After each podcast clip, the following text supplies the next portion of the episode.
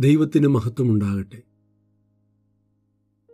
ശതാധിപന്റെ ദാസന് സൗഖ്യം ലഭിച്ചതായ അത്ഭുതം.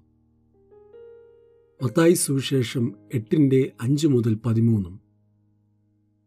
ലൂക്കോസ് എഴുതിയ സുവിശേഷം ഏഴിന്റെ ഒന്നു മുതൽ പത്തിലുമായി രേഖപ്പെടുത്തിയിരിക്കുന്നു.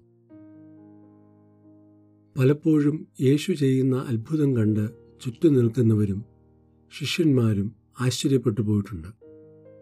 എന്നാൽ നാം ചിന്തിക്കുന്ന ഈ ഭാഗത്ത് ശതാധിപന്റെ വിശ്വാസത്തെ മനസ്സിലാക്കിയ യേശു ആശ്ചര്യപ്പെട്ടു പോയി ഒരു പക്ഷേ യേശുവിന്റെ കൂടെ നടക്കുന്നവരായ പലർക്കും യേശു ആരാണെന്നോ യേശുവിന്റെ അധികാരം എന്താണ് എന്ന് മനസ്സിലാക്കാൻ കഴിയാതെ ഇരിക്കുമ്പോൾ മറ്റൊരു ജാതിയിൽപ്പെട്ട ഒരു മനുഷ്യൻ കർത്താവിനെ അധികാരമുള്ളവനായി വിശ്വസിക്കുകയും അപ്പോൾ തന്നെ യേശുവിന്റെ അരികെ ചെല്ലുവാനുള്ള യോഗ്യത തനിക്കില്ല എന്നും മനസ്സിലാക്കുകയും ചെയ്തു.